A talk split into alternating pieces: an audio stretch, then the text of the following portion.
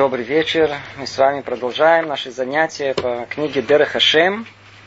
Мы находимся посередине четвертой главы. Напомню в нескольких словах содержания. Мы говорим о положении человека в этом мире. Говорит нам Рамхаль, делает анализ ситуации, в которой человек находится после его творения. И выясняется, что указали человеку путь прямой, к цели очень высокой, духовной, но, увы, поместили его в место самое далекое от этой цели.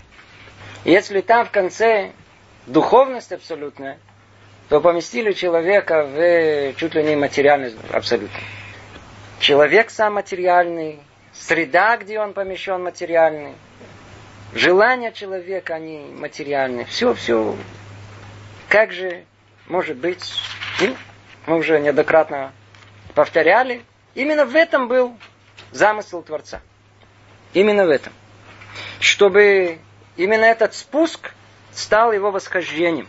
И оттуда он должен приобрести достоинство и славу, подобных которого нет, и он превратит темноту в свет и заставит воссиять непроглядную, непроглядную тьму. Как это можно добиться? Сказали о том, что находясь в этой тьме материальности, только Творец мог указать нам, где там находится духовность. Где тут в нашем мире, когда мы живем в простом быту, где находится эта духовность? Говорит Творец, знаете же, если вы укажете, если вы только будете соблюдать границы и порядки в этом мире, который я вам дал, уже в одном этом уже будете производить совершенство и духовность. Надо только соблюдать порядок и границы. Дальше мы с вами разобрали, какие порядки и границы, о чем речь идет. Речь идет о границах, повелениях запрещающих и порядков. Это повеления, э, которые, э, наоборот, э, повелевающие. То есть есть у нас мицвод делай и мицвод не делай. Это есть и самые границы и порядки. Выполняя их, находясь тут, в этом материальном мире, человек, он э, может возвыситься и достичь совершенства. Именно тут, в этом мире. И много мы об этом говорили в прошлый раз, я возвращаться к этому не буду. Тогда разделили э, все деяния человека на ту часть, где непосредственно мы придерживаемся этих э, границ и порядков то есть непосредственный мицвод, который человек выполняет в течение дня, и на всю остальную жизнь. Сколько человек уделяет времени непосредственно э, мицве? Ну, на самом деле очень мало. Если он целый день не учится, то очень мало. Ну, чуть-чуть там сказали благословение, помолились, омовение рук. Вроде целый день предоставлен нам вне служения. И тогда приходит Рамхали и объясняет о том, что это не так. В мире нет ни одной секунды, чтобы человек не находился перед дилеммой, то ли он приближается к Творцу, то ли он отдаляется от Него. Те самые границы и те самые порядки, о которых мы говорили, говорили гораздо более точнее, с точки зрения мецво делай не делай, они же и находятся в нашей повседневной жизни. Постоянно. Нет такого, чтобы еврей был освобожден от служения Творцу. Нет такого момента. Не когда он домой пришел и тапочки одел, не когда он спит, не когда находится, извиняюсь, в, в, в, по нужде в одном месте, не когда ест, не когда... Даже когда он просто спит, тоже не освобожден. Тоже несет ответственность какую-то за то, как он спит и что он там сделает, чтобы ничего не разбил посередине.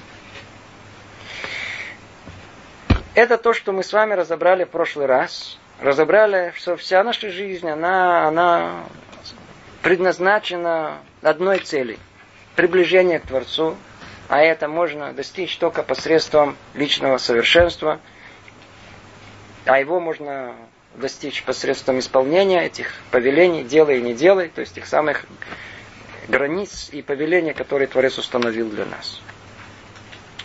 Сегодня мы сделаем еще один шаг. И те, кто учит это по книге, мы находимся сейчас в восьмом параграфе. И тут вдруг неожиданный такой переход идет, на первый взгляд, неожиданно, на самом деле он самый, что не есть логичный. Дальше говорит Рамхаль так. Что должен человек усилить в себе, так это любовь к Творцу и страх перед Ним. Любовь и страх. С точки зрения порядка изложения это не совсем ясно. По той причине, что мы говорили о 613 заповедей, а любовь и страх это только две мецвы из 613. И вдруг они выделены. Выделены. А это первое. Второе, э, тема страха и любви, кто посмотрит оглавление, это дальше. Да, там, где написано о служении Творцу, там это разбирается. Что это делает тут? Мы сейчас это дальше поймем более глубже, но только тут скажем, что на первом этапе Рамхаль хочет построить нам всю иерархию приближения к Творцу. В общем, сейчас речь идет о самых, в самом начале, о, на уровне идей, как эта иерархия приближения к Творцу, как она построена. Мы находимся в материальности. Первое, что нам дает, дает нам мицвод, повеление масиот. Делай тут, в этом мире, произведи воздействие. Надо что-то делать. Это не, не умозрительное упражнение, а непосредственно что-то нужно. Это не делай, а это делай. Это один уровень. Сейчас мы поднимаемся на второй этаж человеческой души, там, где находятся наши эмоции, там, где находится любовь и страх. И говорит, в этом месте это тоже необходимый соучастник приближение к Творцу. И без него мы никуда не, не приблизимся. Основные силы, которые там есть, это силы под названием любовь и страх. В человеческих эмоциях можно найти много оттенков, многих-многих сил. Не наша тема, мы уже об этом много раз говорили. Но то, что основное, основные две составляющие, это любовь и страх. Давайте только вначале прочтем, что говорит Рамхаль, а после этого постараемся разобрать, да, тут немного написано. Снова, что должен человек усилить в себе, так это любовь к Творцу и страх перед Ним. Для этого он должен размышлять о его великой э, вознесенности и о низменности человека, э, преклониться перед ним и устыдиться перед его э, вознесенностью. Пусть человек страстно возжелает быть одним из его рабов, прославляться его славой, восхваляться его величием – Ибо любовь и страх перед Богом – сильные средства, приближающие человека к его Создателю, очищающие тьму материи, и зажигающие сияние души и поднимающие человека от возвышенного, от возвышения к возвышению, пока он не достигнет близости к Творцу. Мы вернемся еще один раз к этому, мы разъясним, проясним. Но о чем тут речь идет? Давайте попробуем понять это постепенно. Что человек должен усилить в себе, так это любовь к Творцу и страх перед Ним. Есть тут одно слово очень интересное, вы не обратили на него внимания. Должен. И еще одно слово усилить. Что тут, что тут намекает? Во-первых, есть вопрос, который каждый из вас должен спросить самого себя, каждый этого интересует. Скажите, любовь можно повелеть? Можно повелеть страх? Ведь если повелевает, по-видимому, естественным образом он не приходит. Нету любви, нету страха. А нам говорят, смотри, надо любить, надо бояться. Что делать? Как известно, из простых э, отношений между двумя противоположными полами мы знаем о том, что любимому вы насильно не будешь.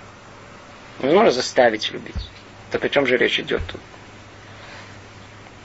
Но тут речь идет о любви к Творцу, может быть, там по-другому. Так вот, нет разницы, что вы знали по большому счету, то, что я говорю, надо в скобках, естественно, все поставить, между любовью к девушке, к юноше, мужем и жене, и Творцу. Есть что-то, что Творец в нас уже вложил. Нельзя действительно повелеть, все правы. Нельзя повелеть любить. Нельзя повелеть э, боязнь. Но что можно повелеть? Если уже есть у тебя, то можно это только усилить. Из пустого места нельзя вытащить любовь. Любовь находится у нас в естественном состоянии. Вот только если только мы сами себя не запутаем никакими идеями, никакими картинками, никакими то между двумя полами есть очень естественная любовь. Очень естественная, самая-самая-самая прекрасная, которую вложили в нас, такая натуральная, природная. Только чтобы человек ее никак не испортил. Она вся вложена. Спокойно. И вы увидите, как она сама пробудится. Пробуждается. Иногда только надо с небольшим усилием. И все наши занятия по поводу э, отношений между мужем и женой, это только чтобы усилить то, что Творец нам уже дал как подарок. То же самое по отношению к Творцу. К нам заложена эта любовь естественным образом. У детей. Смотрите, как дети, которые дети, как, как они к этому относятся естественным образом. Эта любовь находится в таком совершенно нормальном состоянии. Единственное, что, когда, находясь в обществе, может быть, не самым достойным, э, это может уйти. Но просто с ребенком, для ребенка ясно и понятно, что есть Творец, есть тот, который вокруг это все, все творение сотворил, и который нам все это дает, и все, все, все. Все благо исходит от него. Совершенно ясно, э, пробуждается эта любовь, и, и можно говорить с ребенком о страхе. Когда мы вырастаем, у нас это пропадает. Что нужно только сделать? Усилить то самое зернышко, которое уже заложено в нас. Это то, что намекает нам тут э, э, Рамхар. Он говорит, что должен человек усилить себе. Слово должен, потому что это две мецвы, которые мы обязаны соблюдать каждую секунду. Это две мецвы, это два повеления. Это два порядка, которые установлены в этом мире. Любовь и страх. Поэтому мы теперь уже больше понимаем само предложение, что должен человек усилить себе что должен человек усилить себе, так это любовь к Творцу и страх перед Ним. И страх перед Ним. Давайте чуть-чуть, чуть-чуть поймем глубже эту тему. Несмотря на то, что мы о ней с вами говорили, в, когда изучали книгу Мсилат и Шарим, там тема эта была очень важная. И нам важно было осветить. Давайте чуть-чуть повторим и углубимся. Но уже на уровне таком более э, формальном, более абстрактном. Даже позволим себе спросить такой вопрос, откуда вообще появилась эта любовь и откуда появился страх, прежде чем мы даже выясняем, что это такое. Надо знать, что и мудрецы указывают, что творение мира, оно идет по нескольким принципам. И этот принцип соблюдается во всем мироздании. Начало творения было двумя силами – которые условно у нас называют одно хесед, а другое гвура. Эти две силы, которые я не перевожу, чтобы не привести нас в заблуждение, они в каждом уровне этого мироздания выражаются совершенно по-другому. Другими именами, другими понятиями. Но корень всего находится в этих двух силах. И мы часто встречаем, что есть, предположим, сила, которая притягивает, а есть, которая отталкивает. Одно название. Можно то же самое назвать э, совершенно по-другому. Э, положительная и отрицательная сила. Можно назвать ее сила принимающая и сила дающая. Наоборот только. Сила дающая, сила принимающая. Можно назвать это мужское начало и можно назвать это женское начало. Можно это назвать э, собирающая сила и сила разбирающая. У нас есть много возможностей в зависимости от того, где мы рассматриваем проявление этих сил, дать им название совершенно другое. Но смысл и сила одна и та же.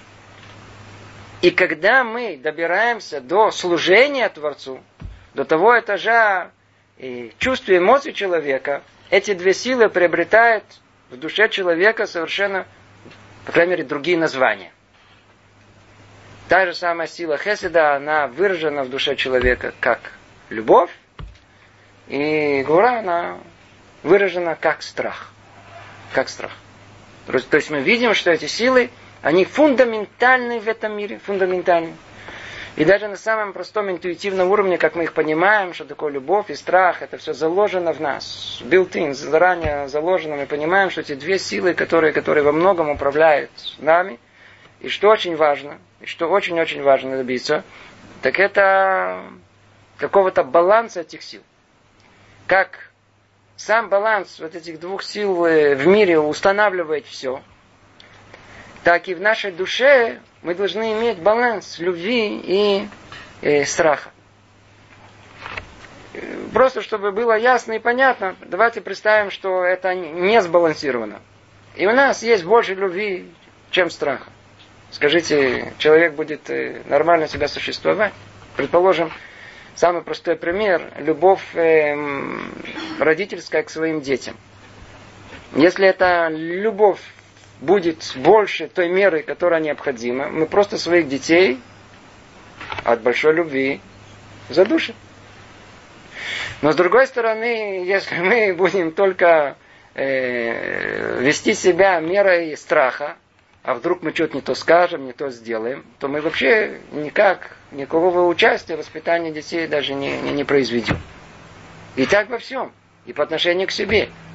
Если мы себя чересчур много любим, мы какие-то законченные эгоисты. Если мы чересчур боимся своей тени, то, по-видимому, что-то там в нас принципиально не хватает, и не будем называть это э, каким-то именем даже. В мире должен быть баланс между этими двумя силами. И этот баланс, он уравновешивает э, такое очень... Это, шаткое это равновесие, оно, оно, на принципе, и должно управлять нормальностью этого мира. Страх, он находится на всех уровнях человеческой души, точно так же, как и любовь. Мы уже много раз говорили об этом. У человека есть три этажа души, есть часть телесная, мы ее называем нефиш, она представитель в душе этой части материальной, телесной, которую мы ощущаем. Есть над ней какой-то представитель эмоций человека, чувств, условно мы их называем руах, и над ним есть э, третий этаж деятельности э, интеллектуального человека, там разум находится, мы, там находится э, стремление к духовности, мы это называем нишама. И вот согласно трех этих этажей и есть понятие страха, и есть понятие э, любви. На уровне самом низком есть понятие, то, что на языке Тары мы называем пахат. пахат. Если ну, большинство из нас знакомы с языком Тары, пахат – это страх простой, бытовой, непосредственный. То есть есть некий объект, который на меня сейчас надвигается, или событие, и я понимаю, что сейчас дело плохо закончится. Поэтому я боюсь. Сейчас кто-то зайдет, там с автоматом, не знаю, что-то произойдет сейчас. У меня есть непосредственно кого бояться. Страх инстинктивный. Называется пахот. Это на самом низком уровне. На этажом выше находится эйма.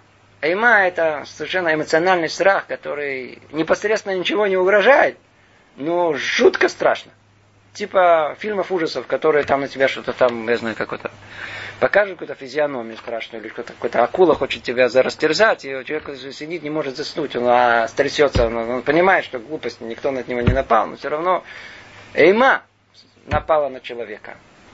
И только над этим есть э, уровень совершенно другой, страх, который не связан ни с непосредственным угрозом телу, не страх, который просто нагнали на душу человека, и он в этом ужасе сидит, как фильм ужасов, говорят, в ужасах это сидит, не может выйти из этого.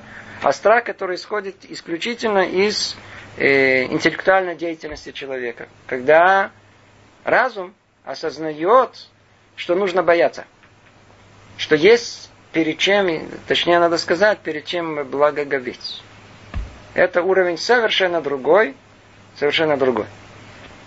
То же самое есть на уровне э, любви. Уровень самый низкий, на уровне телесном, у нас называется это тава. На уровне чуть повыше это называется чука, то есть на уровне э, эмоциональном. И только на уровне самом высоком называется ава. В обыденной речи у нас все перепутано и не точно употребляется. А на нашем языке есть точные термины, что к чему относится. Получается о том, что самый низкий уровень, то же самый пахот и тава, и, и та же самая има и чука, они больше относятся к любви к себе, некие инстинктивные вещи, которые, э, э, с одной стороны, защищают нас, но так или иначе они эгоистичны в нас. В отличие от этого, э, уровень более высокий, это ира и ава, это часть альтруистическая, которая есть. То есть там, там, там нету вот этой примеси моего я, которая все мешает. Получается, что то, что Творец хочет от нас, это не того страха простого о том, что сейчас подойдут, и кто-то там стукнет, или э, кирпич на голову упадет, или кто-то гафнет из-за угла. Страх – это порождение разумной деятельности. Осознание, понимание величия Творца, как он тут, тут, тут говорит. Об этом и речь идет. Вот сейчас мы поймем, давайте, что тут сказано, снова повторим, как есть, перевели, так есть, попробуем снова прочесть. Нужно усилить в себе любовь к Творцу и страх перед Ним. Для этого он должен размышлять о его великой вознесенности, то есть о величии Творца и о низменности человека. Представить себе, насколько Творец велик. Хотя по той причине, чтобы понять, что весь мир во всем колоссальном многообразии и в масштабах, которые есть вокруг нас, все это порождение Творца. Если мы начинаем это постепенно осваивать и разбирать, и осознавать еще, еще, еще, еще, то неизбежно мы приходим к, к величию вознесенности Творца. А с другой стороны, что есть человек? Ничего. Чем был больше человек, чем больше понимали, тем больше они говорили, кто я вообще такой. Я никто. Так говорили все наши мудрецы.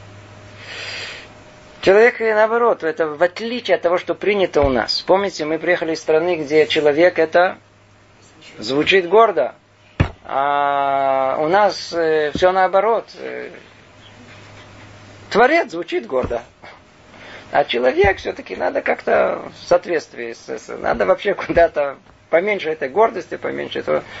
Все проблемы в мире, все войны в мире, все недоразумения в мире из-за этой гордости. Куда вы с этой гордостью еще больше хотите ее развить?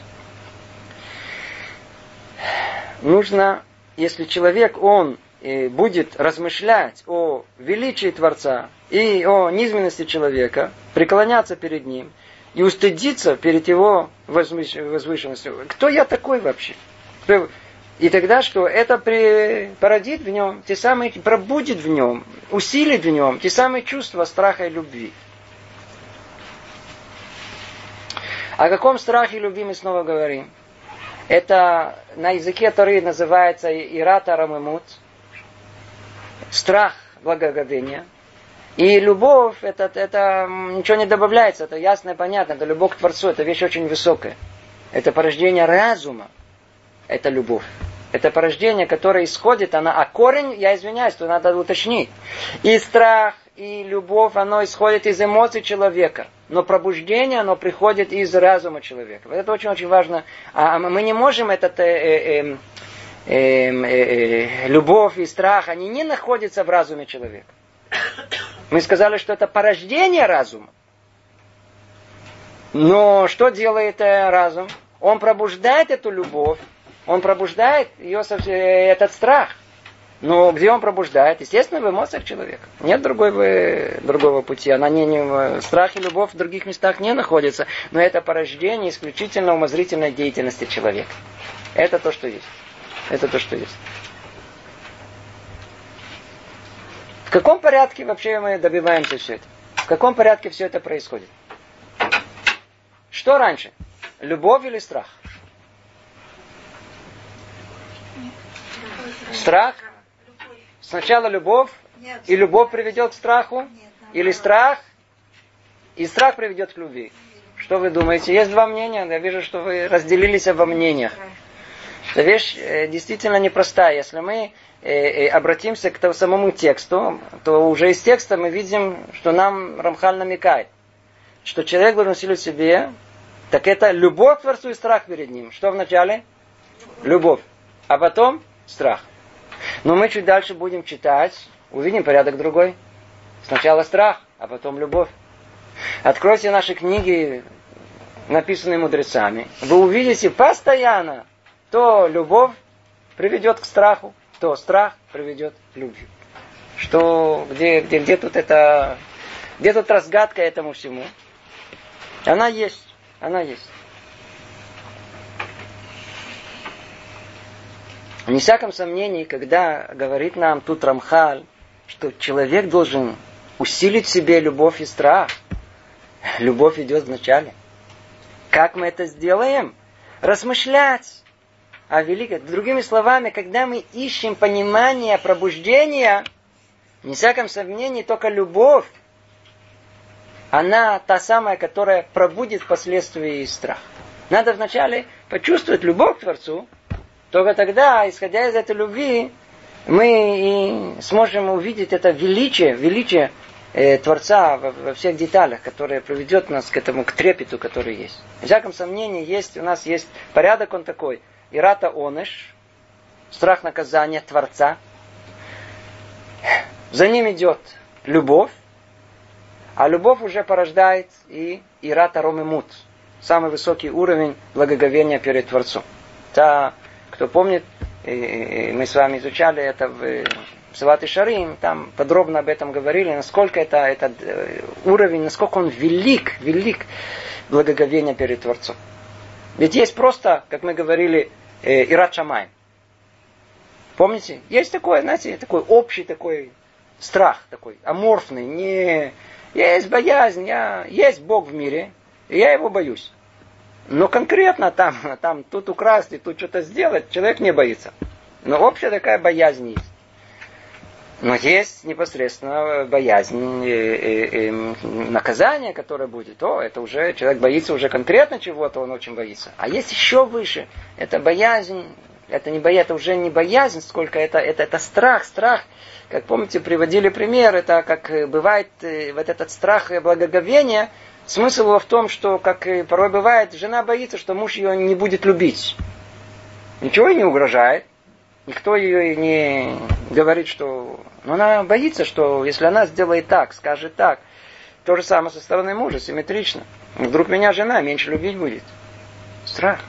Это и есть страх перед Творцом тоже. Вдруг и Творец меня меньше любить будет. Страх очень существенный. Очень... К нему надо прийти, его надо пробудить в себе. Об этом говорит нам э, Рамхаль.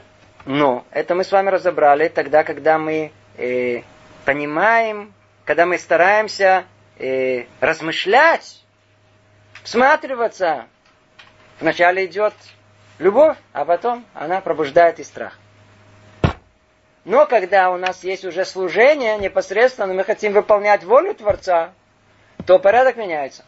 Тут необходим вначале страх – а после этого только страх, он расчистит путь любви. Что страх делает? Страх обладает качеством, э, качеством сожжения. Он выжигает страх в нас э, дурное начало. Выжигает всякие дурные намерения.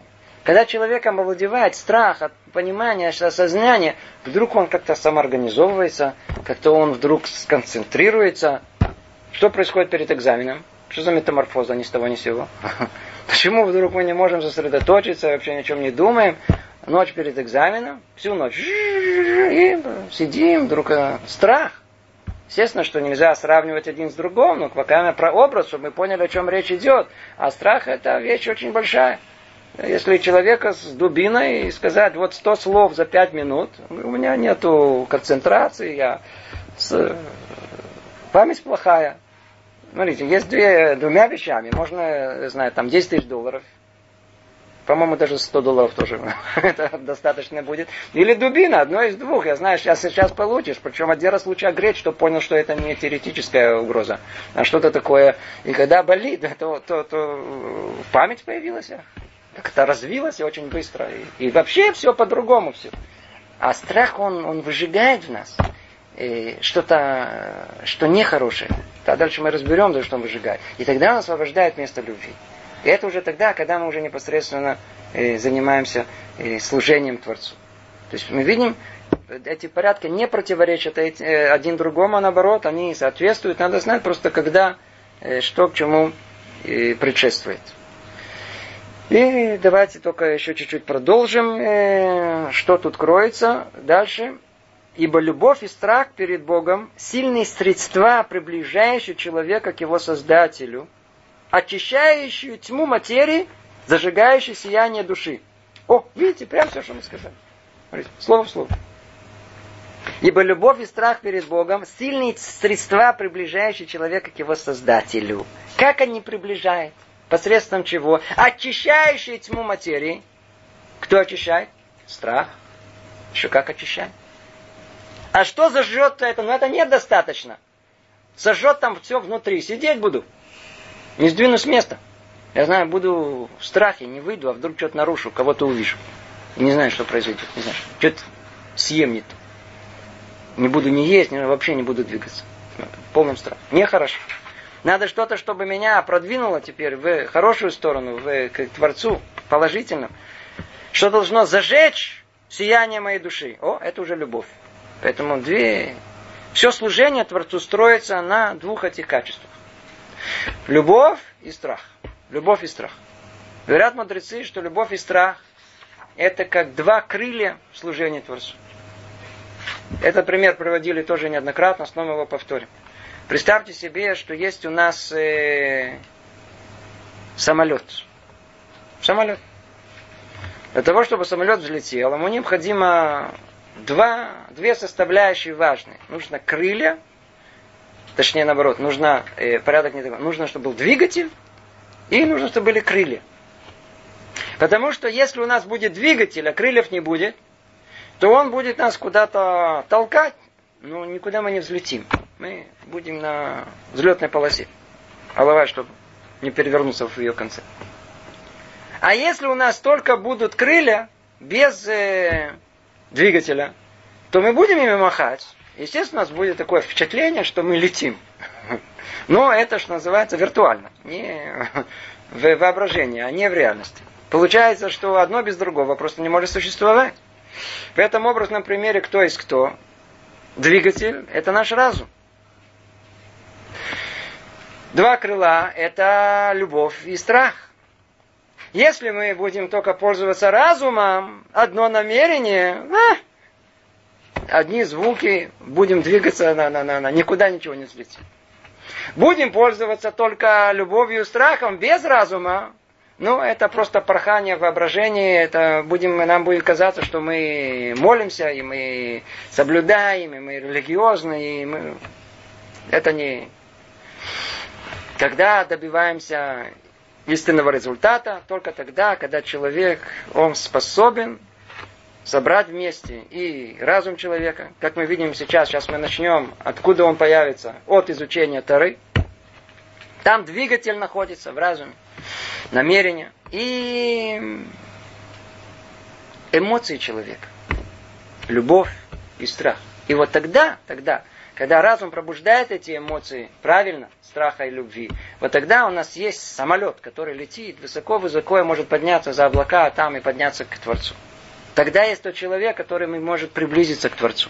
Помните ту историю, как пришел, по-моему, я уже не помню, о ком Абаль Шемтов, по-моему, э, хотел зайти э, в какой-то бейт-мидраж, в синагогу, и остановился, не мог зайти.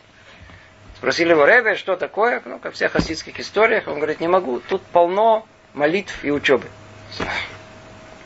Адраба, пожалуйста, так тем более надо. Вы не понимаете, все осталось тут. Без не было, не было крыльев, которые подняли все эти молитвы наверх. О чем речь идет? Служение Творцу – это тема, которую мы будем разбирать дальше. Но мы уже об этом говорим, невозможно не сказать. Невозможно служение без Творцу, Творцу без участия всех сил человека. Телом производить деяние, эмоциями должны участвовать любовью и страхом, когда мы находимся в молитве, когда выполняем мецву, когда просто живем. Это, человек должен быть живой, живой, с участием этой любви и страха перед Творцом. И, естественно, руководитель всему, кто всем этим управляет, это разум человека, отточенный, прямой, имеющий этот здравый смысл э, и не запятанный ничем. Все это рисуя в идеале, это разум человека, который должен вести его, это двигатель всего, но только все это в едином целом есть. Тело, которое подчиняется нашим эмоциям, эмоция подчиняется разуму, и тогда человек, кто он, как мы говорили, мелех, он, он царь, он руководит собой. Это идеал, к которому мы стремимся. И тогда он придет к совершенству. Снова повторим, что написано тут, ибо любовь и страх перед Богом – сильные средства, приближающие человека к его Создателю, очищающие тьму материи. Страхом зажигающий сияние души э, любовью, и как результат поднимающий человека от возвышения к возвышению, пока не достигнет близости к Творцу. Это несколько слов Рамхаля о э, что есть любовь и что есть страх. И он это пишет э, как часть объяснения, э, как мы выходим из материальности этого мира, куда он нас поставил. Снова-снова возвращаясь к этой идее, что спуск станет восхождением. Как спуск в этом мире станет восхождением? Тогда, когда мы исполняем эти мисвод, мы это выяснили на прошлом занятии. И, и, и, и, исполнение непосредственной вот этой жизни, оно в мире действия находится. Сегодня мы поднялись на еще один этаж, на этаж эмоций человека, который обязан участвовать во всем этом. Обязан. Мы должны все пробудить в себе эти эмоции. Как говорит Рамхали, это очень важно снова и снова подчеркнуть. Человек должен усилить себе это. То есть есть в нем любовь к Творцу, есть страх, надо только усилить, пробудить. И тогда мы увидим, как у нас есть крепкие, здоровые помощники, которые, которые нас э, будут провожать и помогут нам в служении Творцу, как положено. Теперь давайте перейдем к девятому пункту, и мы сразу видим, как есть у нас теперь как бы дополнительная ашламат от муна. То есть это некая, если, правда, это еще не завершение, это еще это будет еще одна дополнительная вещь впоследствии. Но еще то, что дополнительно, что необходимо для приближения к Творцу, к достижению совершенства. Это девятый параграф, кто следит.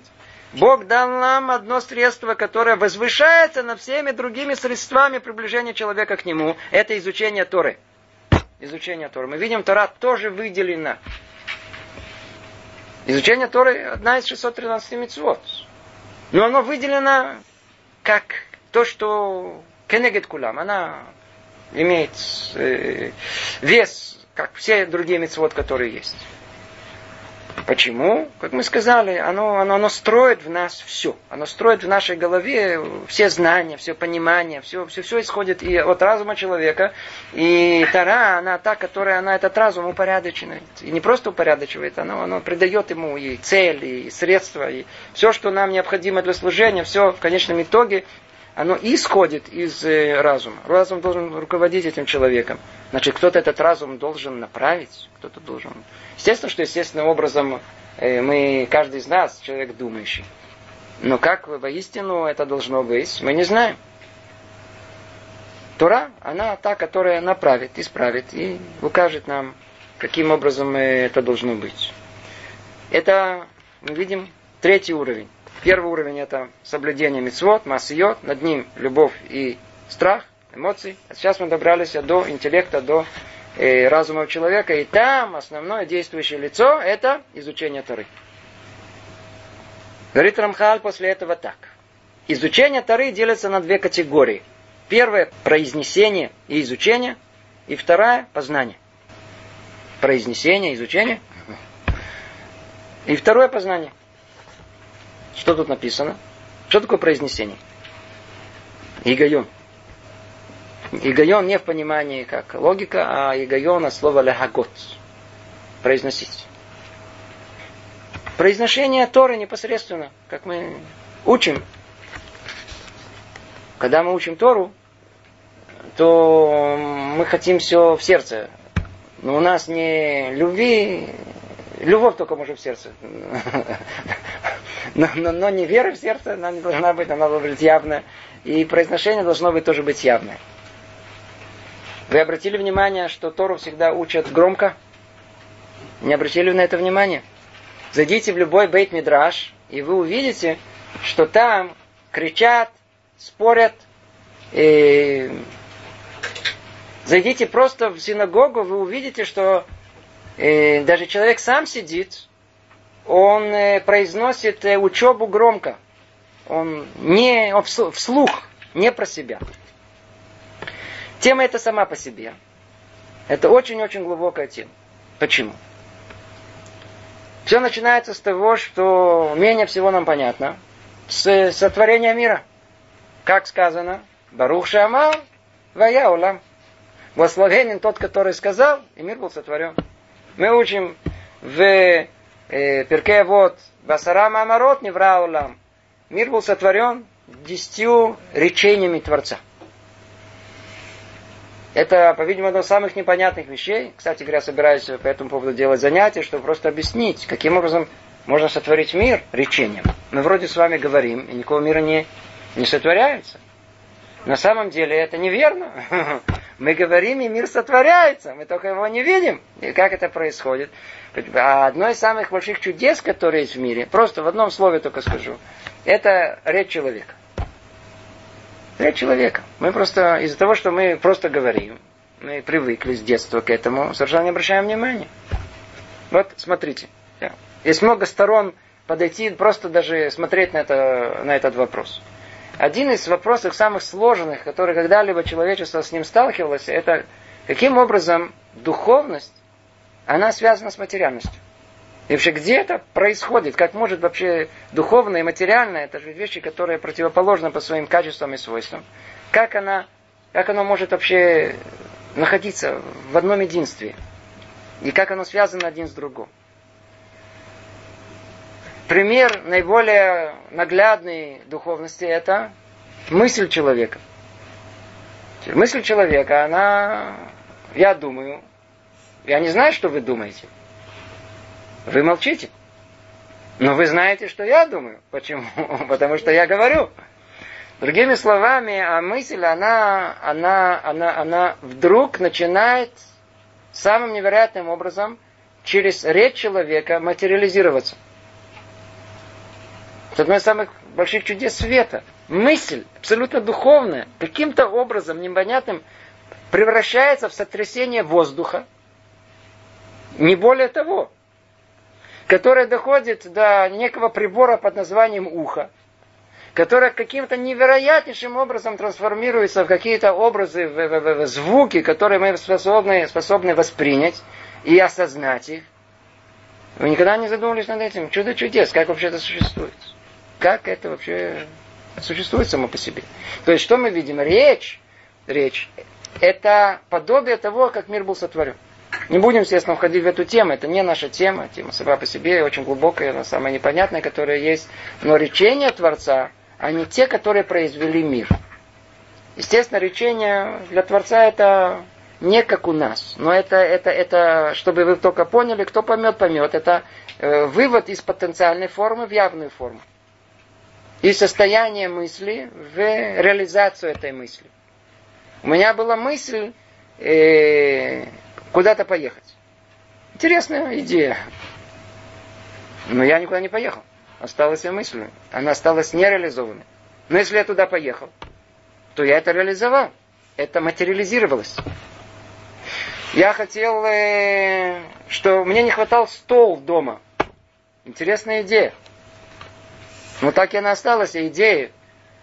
Поленился, не знаю что, я остался без стола.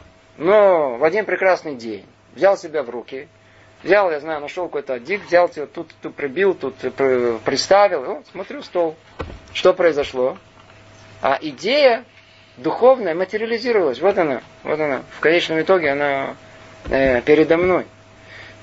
Точно так же и речь наша, и, и, а духовность, которая заключена в мысли человека, она реализуется, она выходит из состояния потенциального, где-то там внутри нас состояние явное.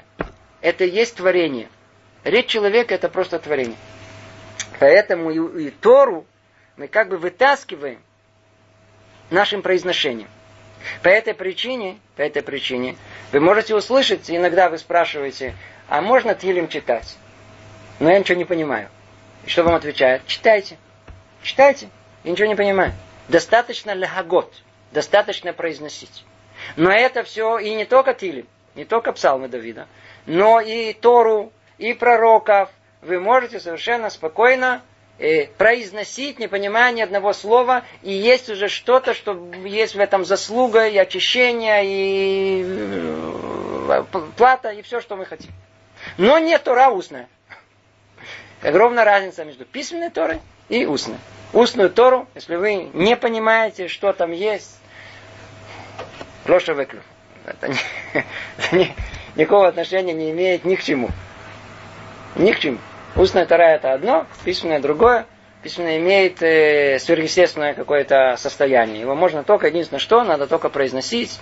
И действительно, человек, который произнесет Тилем, я сам столкнулся несколько раз со случаями, когда люди просто читали Тилем, и у них было какое-то совершенно изменение душевного состояния, изменение общей ситуации, только из-за того, что просто произносили, не надо ничего не, ничего не произносить. Это уже не надо даже сильно много понимать. Естественно, что если вы еще и понимаете, добро пожаловать. Но если вы не понимаете, тоже хорошо. Это называется произношение. То есть есть два категории. Первое это произношение и изучение. Теперь, что такое изучение? Изучение это информация, это понимание того, что, э, что написано. Понять, разобрать, как любая учеба, которая есть. Это первый уровень. Сейчас мы это разъясним, сейчас он разъяснит это. И второй уровень это познание. Познание это уже углубление, это уже настоящая учеба, где мы пытаемся понять, что спрятано там внутри. Это предварительное объяснение. И теперь дальше Рамхал объясняет все это. Всевышний в своей доброте возжелал и составил для нас собрание речений, как постановила его мудрость, и передал его нам. И это Тора, Пятикнижие, и после нее книги пророков. Свойство этих речений таково, что в том, кто будет произносить их в святости и чистоте, с правильным намерением – для исполнения воли Всевышнего увеличится в нем высшее превосходство и величайшее совершенство. Это то, что сказано, две категории, это первая категория. Давайте повторим, это вещь фундаментальная, надо это надо просто надо знать. Что тут сказано, тут нет ни одного лишнего слова, все точно как в аптеке. Свойство этих речений, вот этого произношения, учебы, таково, что в том, кто будет произносить их в святости и чистоте, первое, с правильным намерением, второе, вот только тогда увеличится в нем высшее превосходство и величайшее совершенство. Что нужно выяснить? Что за святость и чистота и что за намерение. Теперь, понятие святость, чистота, мы с этим еще столкнемся неоднократно. Говорили об этом тоже в э, изучении книги Псилат и Шарим. Это к душа ветара. К душа ветара. Что такое к душа ветара?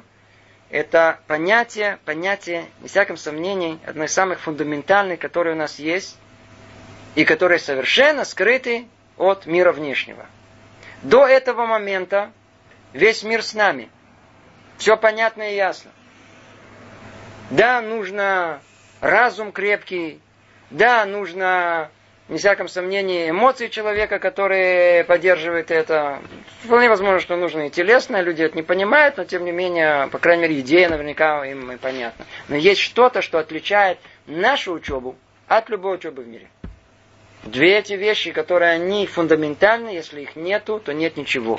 Нет ничего. Видите, даже, даже произношение никакой той самой силы сверхъестественной не производит. Воздействия сверхъестественного не производит. Что нам нужно? Нам нужна к душа ара, и нам нужно намерение. С правильным намерением. Я начну с простого. Хотя это совсем не просто. Правильное намерение это, чтобы все, что мы делали, это во имя Творца. Называется Лешем Шамай. Лешма. Тура Лешма. Что это такое? Это значит, что если я взял Тилим, и я хочу читать их, псалмы Давида, то естественно, что я могу читать это, потому что, а мне на душе плохо. Это шелолишма. Я ищу себе успокоительное средство. И очень похвально, что вы взяли тилим вместо этого средства. Вы его взяли тилим, просто у вас э, аптека закрыта, а закончился валидов. Но это тоже похвально. Это тоже хорошо. Это лолишма. Что у нас говорят? Митоша лолишма, его лишма. Начните не во имя Бога и Зараташем постепенно придете к этому. И в этом есть много-много уровней, и мы сюда сейчас не войдем. Но факт тому, что намерение, то, которое производит вот это нечто мистическое в этом мире, это то намерение, которое во имя Творца. То есть я, я это возьму, потому что я хочу быть ближе к, к Творцу. Он мне так повелел. Я вообще хочу быть причастным к тому, что он говорит. На что это подобно? Вы подарили мужу подарок. Теперь вы, вы не просто подарили подарок. Вы думали, что ему подарить. Вам пришла идея. Вы поехали, не нашли тут, нашли там. Теперь вы нашли в этом месте, вы, э, не было точно, что вы хотели, вы это поменяли, вы добавили, и вы, вы там что-то еще написали, и вы там еще там что-то подклеили, и вы завернули красиво, и ему дали. Мазлтов. Муж говорит, спасибо. Что есть? Поесть? Теперь вы на месте чувствуете, что у вас колени значит, сдают, и душа уходит в пятки, хочется плакать. Что произошло тут? Вы что вложили? Вы вложили всякие питчевки, знаете, мелочи, которые вы вложили. Он даже не рассмотрел это. Не обратил внимания. А если бы по-настоящему говоря, ты знаешь, ты меня не любишь. А мы что хотим? А если бы любил, что? Рассмотрел бы. Увидел, ты смотри, тут ты приклеила его тут, а тут ты написала, а тут, а тут, тут, тут э, обвертка какая-то специальная, наверняка ты долго ходила. Почему? Мы хотим быть причастны, мы любим, мы хотим быть причастны к этому на, на любящему человеку. Теперь с Творцом не так? Надо, мы хотим быть причастны к тому, поэтому мы должны все лошем шамаем, мы должны, мы должны думать об этом, о том, что это для него, и это для него, и это для него. Скажите, Творцу нужны наши мецвод, ему нужно что-либо. Мы уже этот пример тысячу раз приводили. Ему, ему нужно только намерение, которое вот это, это возится вокруг этих мецвод. Э, до сердца человека. Это то, что человека Творец от нас хочет. Это как если бы нам надо было дать подарок какому-то мультимиллиардеру. Билл Гейтс пригласил нас к себе на день рождения. Что купим? Особенно не ясно, что, что его заинтересует. Зашли в магазин, посмотрели, в общем, даже, даже непонятно, даже если две зарплаты, э, если зарплаты на два года вперед, но смысла тоже же нету, это же просто нет ничего. Что мы здесь, что мы ему подарим? Скажите, что мы подарим? Мы подарим ему безделушку. Неважно что, любую, сколько за, за какие-то, за 10 долларов, за, за 50 долларов, ну что. Мы ее как-то обвернем так, еще обвернем так, и напишем. И бантик завяжем такой, и еще что-то приклеим. И, и. Чтобы он видел, что мы что-то вложили, вложили что-то от себя. Так и Творцу нужен, э, Билл Гейтсу нужен наш подарок. Мы, наверное, видим наше внимание, как мы старались. То же самое жене нужно видеть, что, что муж старается вокруг нее, бегает, бегает вокруг нее, пыхтит, пыхтит. Не надо, оставь меня, мне не нужны твои подарки. Мне надо, видишь, как ты, как ты, как ты бегаешь, что ты хочешь мне угодить. Хорошо, что не купил. Здорово, что ничего не купил. Но здорово, что ты пошел его искать. Приятно. Что Творцу нужно? Творцу нужно наше это лашем шамай. Чтобы я лайтасек, лайтасек, да, что, это, что это была причастность у меня к этому, ко всему этому. Это Лашем Шамай. Теперь, надо произнести все, что мы, Тару и все, с целью во имя Творца, с целью приближения к Творцу. Тогда это первое условие этого э, э, сверхъестественного какого-то э, воздействия, которое будет этого прочтения. И второе условие – это святость и чистота. Святость и чистота – это вещь очень-очень простая. Душа – это ара. Но из это понимается чуть-чуть э, проще, что это такое. Я не понимаю по-русски, что такое это святость, я не, не чистота. Помыл руки, что вы хотите от меня? Таара я понимаю, что такое. И что такое к душа я понимаю, что такое. А, а, помните, мы изучали это два, эти два понятия. Тара, она согласна тому, чего нельзя делать. Если я не запятнаю себя ни в чем, то та самая чистота на уровне духовном называется тара. Называется тара, тара. Что это конкретно означает? Это означает, что когда я учу, когда я произношу, у меня там нету дополнительных мыслей. Наша голова переполнена, забита всякими разными мыслишками, которые мы бы очень бы не хотели бы, чтобы они светились. чтобы они были видны, и кто-то их рассмотрел. Всякие разные нехорошие мысли. Мы должны, это, а состояние Тара в первую очередь относится, в первую очередь относится к тому, что мы не имели ни негативных э, эмоций. Я взял Тилем, потому что я настолько рассердился на своего соседа, я в принципе его ненавижу. Но чтобы себя успокоить, я взял Тилем. Ничего не получится. Никакого сгула тут не, не произойдет. Ничего не произойдет. То есть мы не можем находиться в состоянии негативном, с точки зрения качеств человеческих и эмоций, и надеяться, что это к чему-то нас приведет. Не дай Бог. Не можем. И то же самое, мы не можем находиться в демьянот, в этих фантазиях наших, и считать, что это тоже что-то в нас изменит.